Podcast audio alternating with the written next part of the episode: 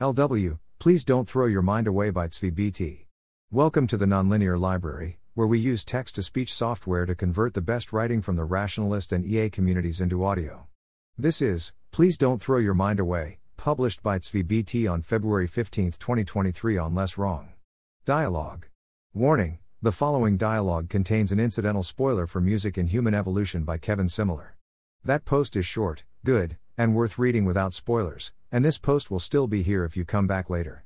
It's also possible to get the point of this post by skipping the dialogue and reading the other sections. Pretty often, talking to someone who's arriving to the existential risk, AGI risk, long termism cluster, I'll have a conversation like the following Tsvi, so, what's been catching your eye about this stuff?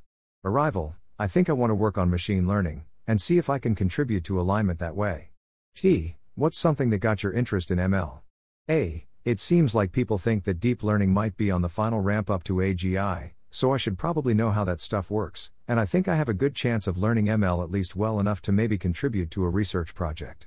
T. That makes sense. I guess I'm fairly skeptical of AGI coming very soon, compared to people around here, or at least I'm skeptical that most people have good reasons for believing that. Also, I think it's pretty valuable to not cut yourself off from thinking about the whole alignment problem, whether or not you expect to work on an already existing project. But what you're saying makes sense too. I'm curious though if there's something you were thinking about recently that just strikes you as fun, or like it's in the back of your mind a bit, even if you're not trying to think about it for some purpose. A. Hmm. Oh, I saw this video of an octopus doing a really weird swirly thing. Here, let me pull it up on my phone. T. Weird. Maybe it's cleaning itself, like a cat licking its fur? But it doesn't look like it's actually contacting itself that much. A. I thought it might be a signaling display, like a mating dance, or for scaring off predators by looking like a big coordinated army. Like how humans might have scared off predators and scavenging competitors in the ancestral environment by singing and dancing in unison. T. A plausible hypothesis. Though it wouldn't be getting the benefit of being big, like a spread out group of humans. A. Yeah, Anyway, yeah, I'm really into animal behavior. Haven't been thinking about that stuff recently though because I've been trying to start learning ML. T. Ah, hmm, ah. I'm probably maybe imagining things, but something about that is a bit worrying to me. It could make sense, consequentialist backchaining can be good, and diving in deep can be good, and while a lot of that research doesn't seem to me like a very hope-worthy approach, some well-informed people do. And I'm not saying not to do that stuff. But there's something that worries me about having your little curiosities squashed by the backchain goals. Like, I think there's something really good about just doing what's actually interesting to you, and I think it would be bad if you were to avoid putting a lot of energy into stuff that's caught your attention in a deep way, because that would tend to sacrifice a lot of important stuff that happens when you're exploring something out of a natural urge to investigate. A. That took a bit of a turn. I'm not sure I know what you mean. You're saying I should just follow my passion, and not try to work towards some specific goal? T. No, that's not it. More like, when I see someone coming to this social cluster concerned with existential risk and so on, I worry that they're going to get their mind eaten. Or, I worry that they'll think they're being told to throw their mind away. I'm trying to say, don't throw your mind away. A. I don't think I'm being told to throw my mind away. T. Okay. The thing I'm saying might not apply much to you, I don't know. But there's a pattern that seems common to me around here, where people understandably feel a lot of urgency about the thing where the world might be destroyed, or at least they feel the urgency radiating off of everyone else around them, or at least, it seems as though everyone thinks that everyone ought to feel urgency. Then they sort of transmute that urgency, or the sense that they ought to be taking urgent action, into learning math or computer science urgently or urgently getting up to speed by reading a lot of blog posts about AI alignment. It's not a mistake to put a ton of effort into stuff like that, but doing that stuff out of urgency rather than out of interest tends to cause people to blot out other processes in themselves. Have you seen Logan's post on EA burnout? A. Yeah, I read that one. T. Another piece of the picture is that there's an activity of a growing mind that I'm calling following your interest or fun or play, or maybe I should say thinking hard or serious play, and that activity is another thing that can get thrown under the bus. That activity is especially prone to be thrown under the bus, and it's especially bad to throw that activity under the bus. The activity of thinking hard as a result of play is especially prone to be thrown under the bus because it's a highly convergent subgoal, and so, like in Logan's post, it's one of those true values that gets replaced by a should value. The activity of being drawn into playful thinking that becomes thinking hard is especially bad to throw under the bus because it's a central way that a mind grows. So if you're not giving yourself the space to sometimes be drawn into playful thinking, then you're missing out on deepening your understanding of stuff that you could have been playfully thinking hard with, and also you're letting that muscle atrophy. A. Let me see if I've got what you're saying. There's two kinds of thinking the true thinking and the should thinking. And the should thinking is worse than the true thinking, but people do the should thinking? T. Er, something like that, except that the phrase should thinking is ambiguous here, and that's important. There's fake should thinking, or let me say urgent fake thinking, which isn't really thinking, in that it doesn't take in and integrate much information, or notice contradictions, or deduce consequences of beliefs, or search for hypotheses and concepts, or make falsifiable predictions, or distill ideas. For example, rehearsing arguments that you read in a blog post, in response to rehearsed questions, usually isn't thinking, it's usually fake thinking. A. Got it, got it. T. Then there's urgent real thinking, which is actually thinking, and has the structure there's this way I want the world to go, how can I make the world go that way? Both backward chaining and forward chaining would be urgent real thinking. It would also be urgent real thinking to ask, what sort of scientific understanding would I have to have, in order to satisfy this sub goal of making the world go the way I want it to? And then doing that science. All of that activity has the structure of, I see how thinking about this stuff should help with getting the world to go a certain way. On the other hand, there's playful thinking. Playful thinking doesn't have to have a justification like that, it's coming from a different source. So urgent thinking has a tendency to be fake thinking, and even urgent real thinking has a tendency to squash playful thinking, and that these two things are connected. A. Sorry, what do you even mean by playful thinking? T. Yeah, sorry, I should have been more clear.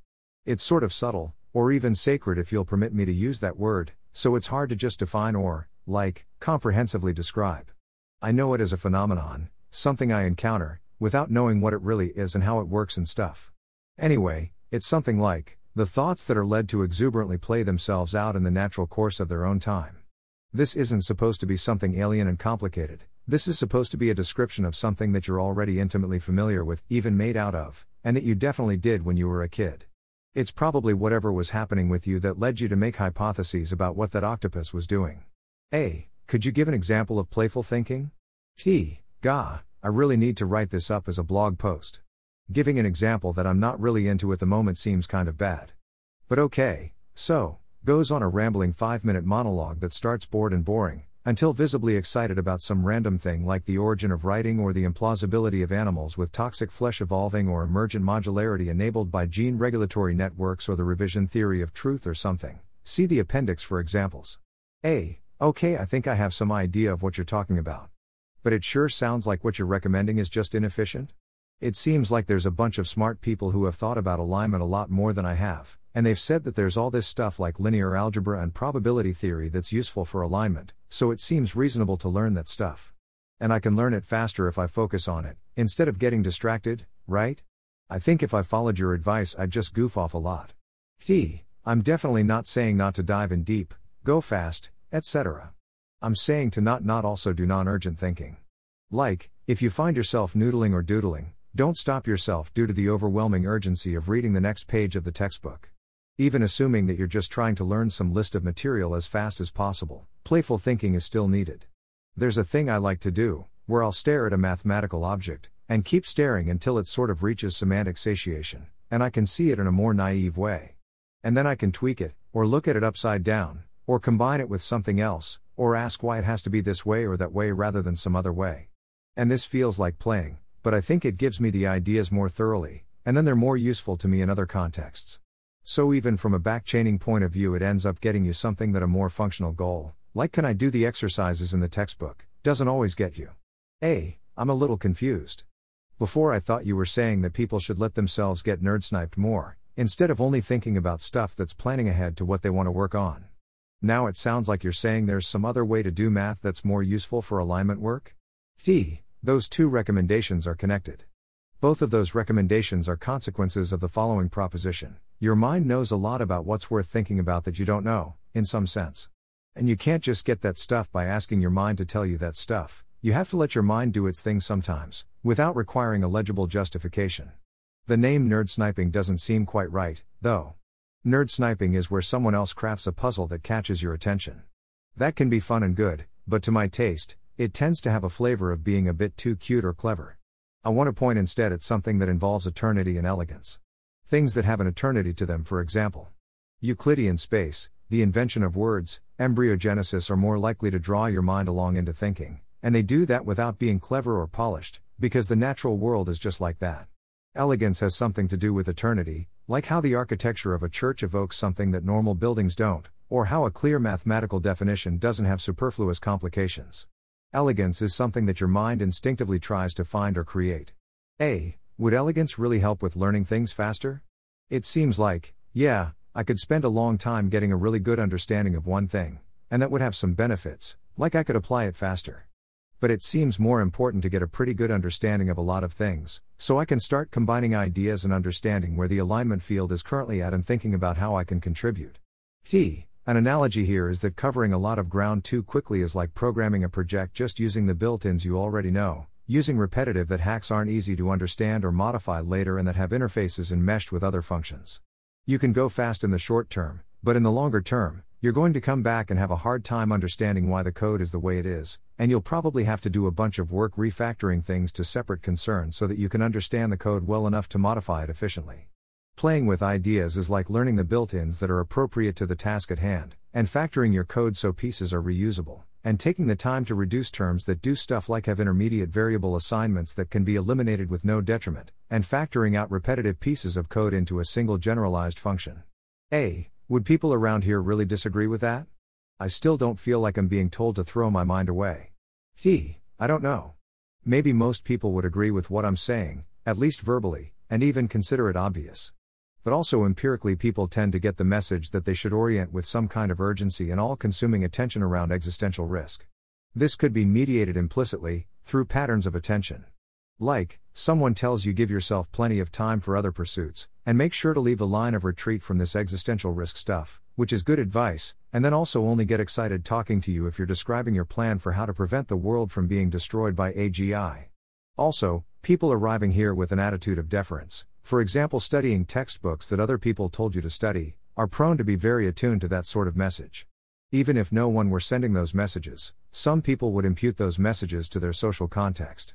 A pattern I have noticed in myself, for example, is, oh, I'm feeling energetic at the moment, so now is a good time to sit down and actually think hard about alignment, instead of seeing what I actually feel like doing given permission to decide to do something for the fun of it. And this behavior pattern seems like a recipe for getting into an unhelpful rut.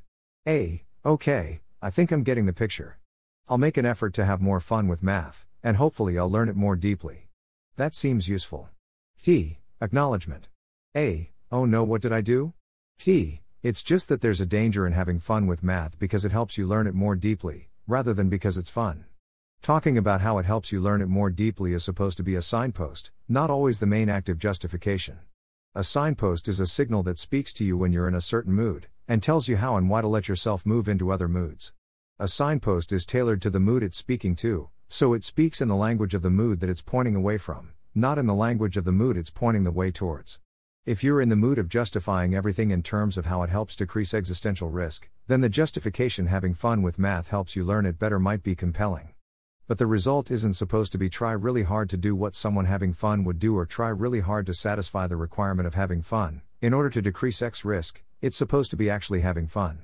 Actually having fun is a different mood from justifying everything in terms of X risk. Imagine a six year old having fun, it's not because of X risk. A. How am I supposed to try to have fun, without trying to have fun? T. Come home to the unique flavor of shattering the grand illusion. Come home to Simple Rick's. A. That was a terrible southern accent. T. Fair enough. Anyway, you might have been trained in school to falsify your preferences by pretending to have fun doing stupid activities. So you could try to do the opposite of everything you'd do in school. You could also try a do nothing meditation and see what happens. It might also help to think of having fun sort of like walking, you know how, in some sense, and you even have an instinct for it, having fun, if you've forgotten, is more a question of letting those circuits which don't require justification and just do what they do because that's what they do, letting those circuits do what they do, and enjoying that those circuits do what they do. Basically, the main thing here is just there's a thing called your mind, your mind likes to play seriously, and consider not preventing your mind from playing seriously. A. Got it. T. The end. Synopsis. Your mind wants to play. Stopping your mind from playing is throwing your mind away. Please do not throw your mind away. Please do not tell other people to throw their mind away. Please do not subtly hint with oblique comments and body language that people shouldn't have poured energy into things that you don't see the benefit of. This is in conflict with coordinating around reducing existential risk. How to deal with this conflict. If you don't know how to let your mind play, try going for a long walk. Don't look at electronics. Don't have managerial duties. Stare at objects without any particular goal. It may or may not happen that something jumps out as anomalous, not the same as other things, unexpected, interesting, beautiful, relatable. If so, keep staring, as long as you like. If you found yourself staring for a while, you may have felt a shift. For example, I sometimes notice a shift from a background that was relatively hazy, deadened slash dull, to a sense that my surroundings are sharp, fertile slash curious. If you felt some shift, you could later compare how you engage with more serious things, to notice when and whether your engagement takes on a similar quality. Highly theoretical justifications for having fun. Throwing your mind away makes life worse for you, and you should be wary of doing things that make life worse for you. This is the blatantly obvious central thing here. Interrupting playful thinking causes learned helplessness about playful thinking. Imagine knocking over a toddler's blocks whenever they are stacked three high or more. On the other hand, Giving yourself to playful thinking makes it so that playful thinking expects to be given you, so playful thinking disposes itself to play. Playful thinking puts ideas into a form where they're more ready to combine deeply with other ideas. Playful thinking indexes ideas more thoroughly, so that they come up when helpful and in helpful ways. Your senses of taste, interest, fun, and elegance know stuff about what's worth thinking about, that isn't known by you or by those whose advice you take. Analogously, your sense of beautiful code knows stuff about good programming that you don't know. Play is non-specific practice. It accesses canonical and practice-worthy structure. Playful thinking sets up questions in your brain that you wouldn't have known how to set up just by explicitly trying to set up questions. A question is a record of a struggle to deal with some context. These questions, like the dozen problems Feynman carries around with him, set you up to connect with new ideas more thoroughly. Play exercises the ability of setting up problem contexts and discerning interesting problem contexts. This ability is extremely underexercised by more deferential ways of learning, and is especially needed in pre paradigm fields. Play is a long term investment in deep understanding. Many people are far from maximally exerting themselves. Someone who is far from maximally exerting themselves can't have very large and fundamental trade offs between exerting themselves towards one or another purpose, such as having fun versus doing alignment research. Instead of trading off between two activities, they could exert themselves more if they had more exertion worthy activities available. Playfully thinking hard is a surprisingly exertion worthy activity. Being initially drawn into playful thinking correlates with and grows into being drawn further into more elaborated playful thinking, which is continuous with any real thinking. Your thoughts about strategy, the alignment problem, or whatever important thing, can inform and be informed by your taste in what to playfully think about, without having to be the justification for your playful thinking. Many ideas are provisional, they have yet to be fully grasped, made explicit, connected to what they should be connected to, had all their components implemented, carved at the joints, made available for use, indexed. Many important ideas are provisional. Playing with provisional ideas helps nurture them. Your sense of fun usefully decorrelates you from others, leading you to do computations that others aren't doing, which greatly improves humanity's portfolio of computations. You're more exercising rho epsilon tau, excellence, cognate to rational, when doing things that your mind is drawn to do by its own internal criteria. Your sense of fun decorrelates you from brain worms, egregores, systems of deference, avoiding the dangers of those. Brain worms, egregores, systems of deference that would punish you for devoting energy to playful thinking, are likely to be ineffective at achieving worthwhile goals, among other things because they cut off the natural influx of creativity that solves novel problems. A social coordination point can appear powerful just by being predominant, and therefore appears desirable to join, without actually being worthwhile to join. Requiring that things be explicitly justified in terms of consequences forces a dichotomy. If you want to do something for reasons other than explicit justifications in terms of consequences, then you either have to lie about its explicit consequences, or you have to not do the thing. Both options are bad. Intensity in the face of existential risk is appropriate.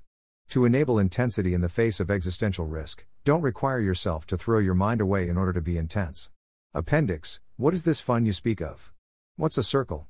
Take a smooth closed curve C in the plane. These conditions are equivalent. There is a point P such that all points on C are equidistant from P. C has constant curvature. If C bounds a disk, C bounds the maximum area that's possible to bound with a curve of the same length as C. The group of isometries of the plane that maps C to itself is a non trivial connected compact topological group.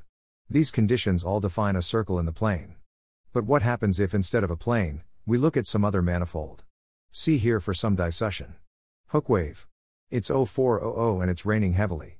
Tributaries swell along curbs, then clatter down drains to join the subterranean sewer river. In the middle of one street, the downward slope perpendicularly away from the curb exceeds the slope along the curb, sending the curb's tributary across to the other side of the street. Hundreds of crisscrossing lines checker the flowing sheet of water that is spread out over the concrete. How does that make sense? It looks as though water is flowing in two skewed directions, one sheet flowing over or through the other sheet. Are these just wakes from the bumps in the asphalt? But it really looks like the water is flowing in both skew directions. Maybe all the little wakes are making ripples, so there are waves traveling in both directions? In another curb's rivulet, there's an oddly shaped wave. Most curb rivulets have lots of little wakes in them from bumps in the asphalt or from influxes reflecting off the curb. These little wakes usually curve so they join with the flow. They start off at some angle away from the boundary of the rivulet towards the center of the rivulet, and then curve to be more parallel with the direction of flow. But not this hook wave. It's curving off flowward and to the right, so that its angle with the direction of flow increases flowward. Why is it like that? Why is this wake different from all other wakes? This one and a few other hook waves always come right after a divot in the concrete against the curb. If a foot, waterproofed, dry socked, is placed just upstream of the divot, blocking the half of the rivulet that's further from the curb, then the hook wave straightens out a bit, like a more usual wake, contra the intuition that the flowing water should be sweeping back the hook wave. Does the flowing water instead pile up to form the hook? Random smooth paths. This cemetery is large and round, so it has a network of internal paths. At each intersection there are two or three, or occasionally four or five directions to continue in, somewhat forwardly, without doubling straight back. Choosing randomly would follow a sort of constrained random walk. There's a kind of inertial or smoothness condition, where random turns are allowed but doubling back is disallowed. What sort of random walk is that?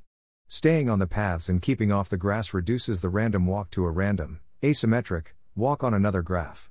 What if the grass isn't off limits, and there are choices at every moment which way to turn, rather than just at intersections? The Wiener process, which describes Brownian motion, could describe this kind of walk. But a Wiener process is infinitely jagged, the wheel gets turned arbitrarily sharply, arbitrarily densely in time. It's very far from smooth. What if the path has to be an analytic function, comes from a Taylor series?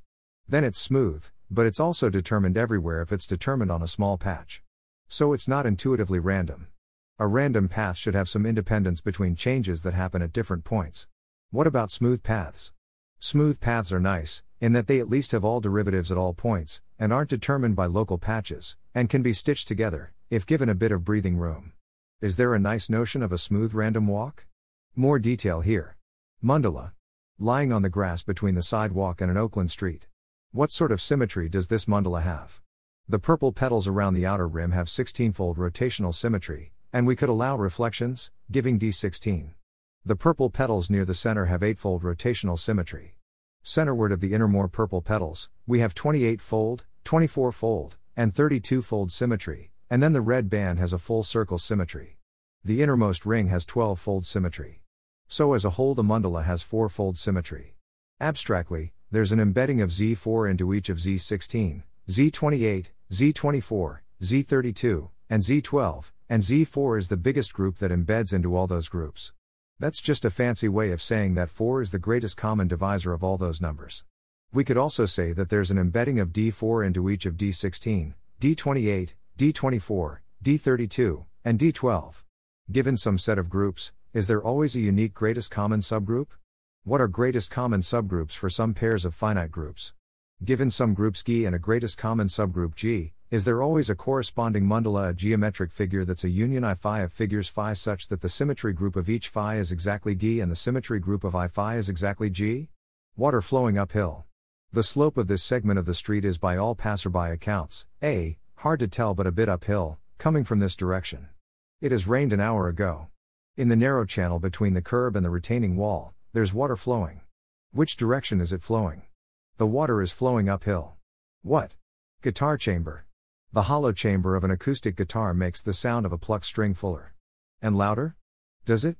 It's something about resonance and interference. But how could the chamber make the sound louder? Isn't all the energy that's bleeding off from the vibrating string already being emitted as sound waves? Maybe it's that the sound waves at the wavelengths that fit in the chamber don't interfere with themselves. But how would that make them louder? Do they build up over a few milliseconds? But that doesn't make them louder. The sound waves are still leaving the guitar pretty much the whole time while the string is picked, they're not built up and then released in a loud burst.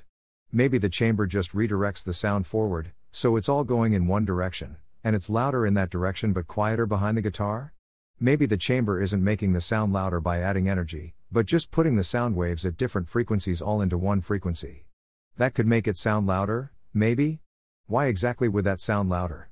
How does it put the energy from one frequency into another frequency? And also, how does whistling work? Or speaking, or howling wind? Groups, but without closure. A group is a set of transformations that has an identity transformation that doesn't do anything, inverse transformations that undo transformations, and composite transformations that are the result of doing one transformation followed by doing another transformation. What happens if we tweak this concept to see how it works? What if there isn't an identity transformation? Why, that's just an inverse semigroup, of course. Mathematicians have got names for all those sorts of things. From Wikipedia. But what about closure under composition? It makes sense that transformations are closed under composition. If you do one transformation and then do another, you've done some kind of transformation. So, whatever you've done, that's the transformation that's the composition of the two component transformations. But what if there were two transformations that you could do individually, but that you couldn't do one after the other? For example, look at the set of transformations of the form I pick up this heavy box and move it to another spot on the ground.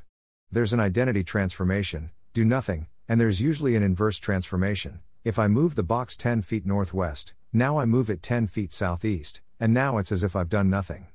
But what if I get too tired of moving the box after moving it a mile? Then I can move the box 1 mile northwest, but I can't do that transformation twice. So what we have is some kind of almost a group. What do these things look like? What are some interesting things that can happen with almost a group S that can't happen with groups? Is there a nice classification of them? Compare approximate groups. Wet wall. Sometimes walls are wet. Sometimes they're wet shaped like a V, and sometimes like an AY, exactly? Thanks to Justice Mills for feedback on this post. Thanks for listening. To help us out with the Nonlinear Library or to learn more, please visit nonlinear.org.